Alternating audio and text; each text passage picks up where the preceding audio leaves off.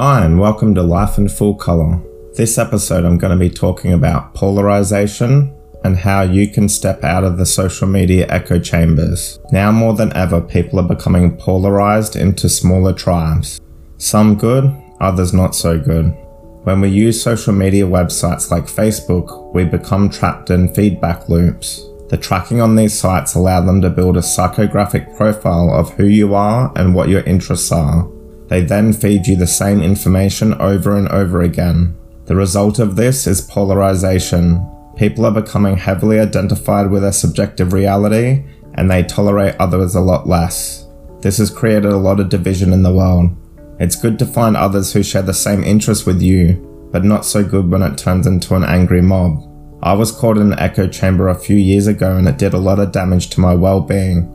It wasn't until I read the book 10 Arguments for Deleting Your Social Media Accounts Right Now by Jaron Lanier I realized what was happening to me. Humans are not really adapt to receiving 24 hour news streams. These sites are hacking a very primal thing in us. We naturally seek new information and novelty. We do this because it may help us get ahead. The issue is low quality of information and vast amounts of it. It serves no use to us. It only serves the corporations that want us coming back with the habit forming apps. They do this with hooks.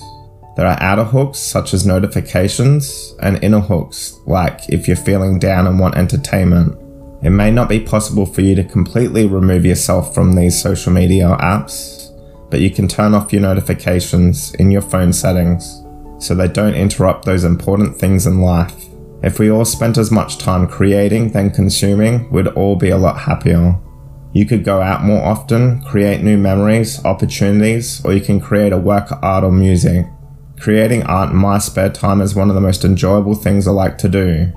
Creating your own dream rather than building somebody else's. I'm sure if we didn't have the constant interruption of our phones dominating our lives, we could go on to build amazing things. If you could build anything in the world, what would it be?